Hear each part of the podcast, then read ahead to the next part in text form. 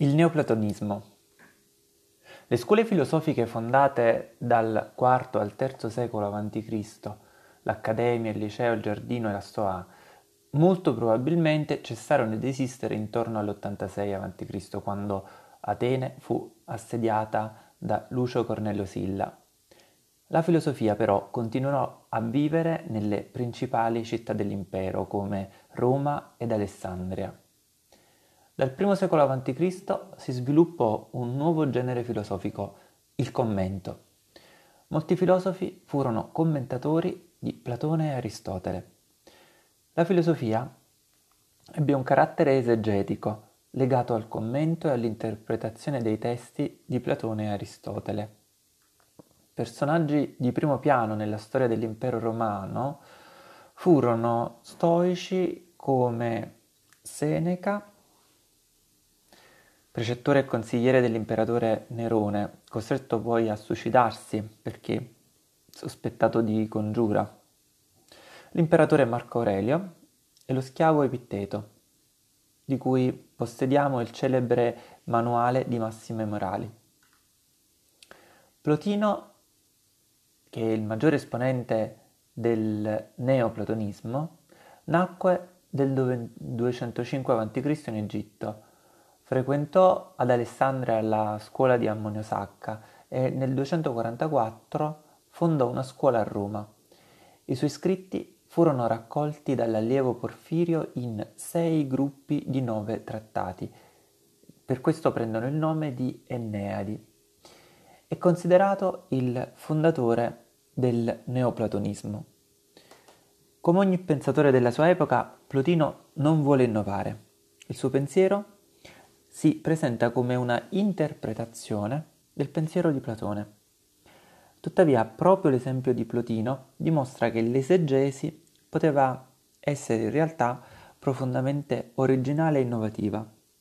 Plotino sviluppa e porta alle estreme conseguenze alcune tesi tipiche della filosofia di Platone. Il, pinto, il punto forse più interessante riguarda la dottrina delle cause. Ora, per Platone, le idee sono le cause autentiche, cioè i presupposti che possono stabilire eh, gli effetti che creano poi i fenomeni come la bellezza, che altrimenti non si comprenderebbero. Dal canto suo, Aristotele aveva contestato alle idee di essere un inutile doppione delle realtà sensibili. Diceva Aristotele, infatti, se si vuole chiarire qual è l'essenza di un oggetto, non si deve porre un altro oggetto separato da esso. Plotino, in un certo senso, ritorce contro Aristotele la stessa critica che questi aveva mosso a Platone. In realtà è proprio Aristotele che, rinunciando alle idee, non riesce a spiegare il mondo dei corpi.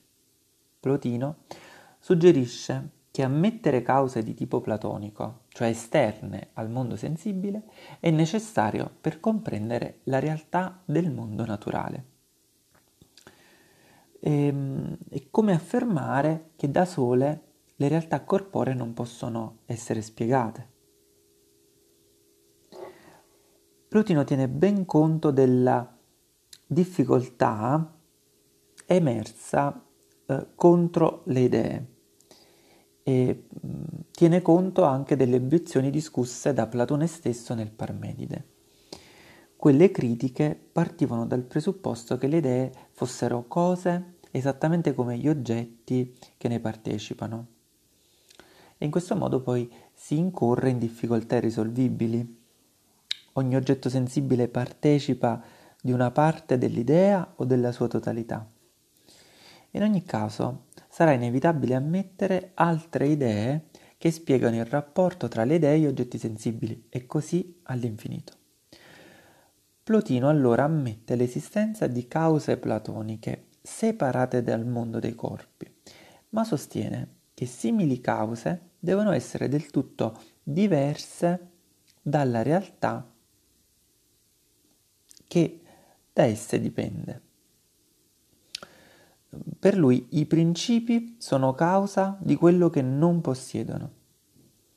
Da questo assunto deriva la sua tesi più famosa. all'origine di ogni cosa, si trova l'uno, che è un principio assolutamente semplice e che genera tutto.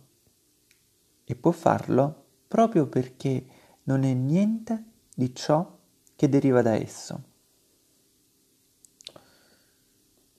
L'uno è un principio superiore all'essere e proprio per questa ragione può dare l'essere ogni cosa. L'uno è indicibile, di esso non è possibile affermare nessun contenuto. Per questo Plotino viene considerato come il primo esponente della teologia negativa, cioè quel modo di parlare a proposito di Dio che si limita ad affermare ciò che Dio non è. Plotino identifica l'uno con il bene. La fonte di questo uso è sicuramente la definizione platonica dell'idea del bene, al di là dell'essenza che era formulata nella Repubblica. Tuttavia Plotino spiega che il bene non è una qualità o un nome che definisce la natura dell'uno. Dicendo che l'uno è il bene, stiamo parlando non tanto dell'uno, ma di quello che l'uno è per noi. L'uno non deve né pensare né conoscere niente. Per questo l'uno non conosce neanche se stesso. Esso non ha né pensiero né coscienza di sé. Tutto si genera dall'uno. Questo non per un atto di volontà, ma per sua stessa natura, in modo quasi automatico. L'uno di Platone è molto diverso dal Dio del cristianesimo.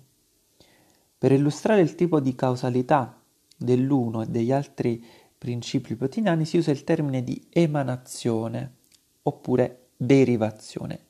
In breve, dalla natura stessa dei principi procede ciò che dipende da essi. Essi non possono non generare. A loro volta i prodotti definiscono se stessi e la loro essenza nella misura in cui si rivolgono verso la loro causa. Le analogie della luce che si propaga e del fuoco che diffonde calore nell'ambiente sono spesso usate da Plotino per illustrare questi aspetti della sua dottrina. L'analogia con la luce ha un ruolo talmente importante che è stata appunto denominata questa metafisica della luce. Il mondo di Plotino è eterno, è sempre stato e sempre sarà, non nasce da un atto di creazione. D'altra parte il fatto che tutto sia eterno non esclude che per Plotino il mondo sia eternamente generato. L'uno è spesso caratterizzato come la prima ipostasi, ossia il primo dei principi metafisici che compongono la realtà. Il termine ipostasi eh, non sempre è utilizzato come principio metafisico, e però è diventato molto diffuso per illustrare questa sua filosofia. Oltre all'uno, Plotino pone altri due principi, l'intelletto e l'anima. Quindi uno, intelletto e anima sono le cosiddette tre ipostasi, che corrispondono a tre gradi diversi di unità e semplicità. L'uno è un principio assolutamente semplice.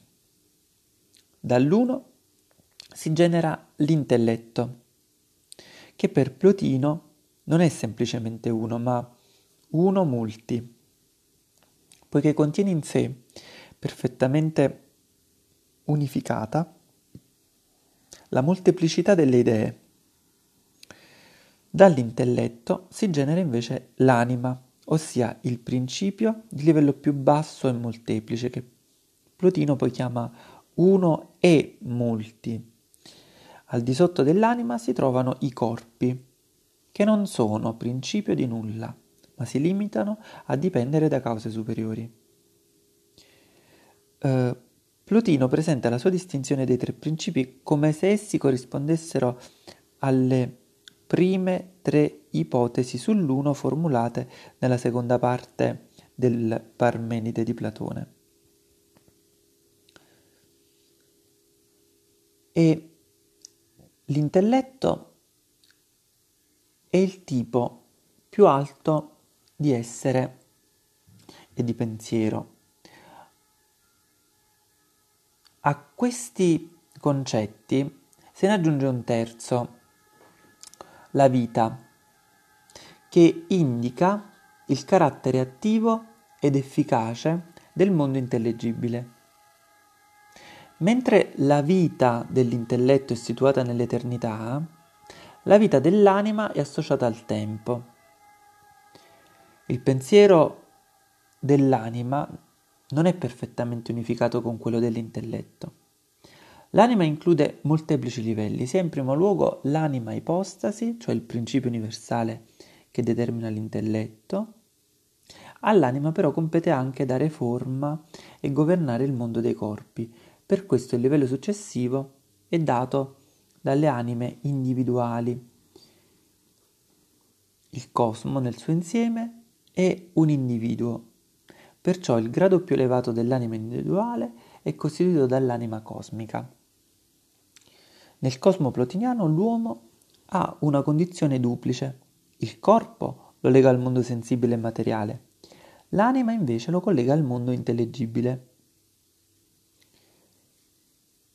Egli non si limita ad affermare l'affinità tra l'anima umana e il cosmo intellegibile, a suo avviso, si devono invece porre due livelli distinti nell'anima di ciascuno, il livello più basso è quello dell'anima discesa nel corpo che ragiona sulla base dei dati ricevuti nella percezione. E il livello superiore, invece, è, ehm, e fa riferimento a una parte non discesa. Attraverso la filosofia e l'ascesa intellettuale l'uomo può, quando è ancora in vita, diventare Dio e riattivare la conoscenza intellettuale superiore di cui non è di solito consapevole. Sopra la stessa conoscenza intellettuale si trova infine l'esperienza diretta dell'uno. Ora, è possibile esperire l'uno attraverso un'estasi superiore del pensiero. In realtà l'estasi mistica è l'esito estremo dell'intellettualismo di Plotino. Tutto ciò che esiste deve poter essere conosciuto attraverso l'intelletto. Ma essere e conoscenza rimandano a un principio più alto, che non può essere colto se non superando il pensiero. Una simile posizione è forse l'ultima parola davvero originale detta da un filosofo sui temi tipici del pensiero antico dall'epoca di Socrate e di Platone. Con Plotino l'intellettualismo proprio della filosofia greca giunge al suo limite estremo.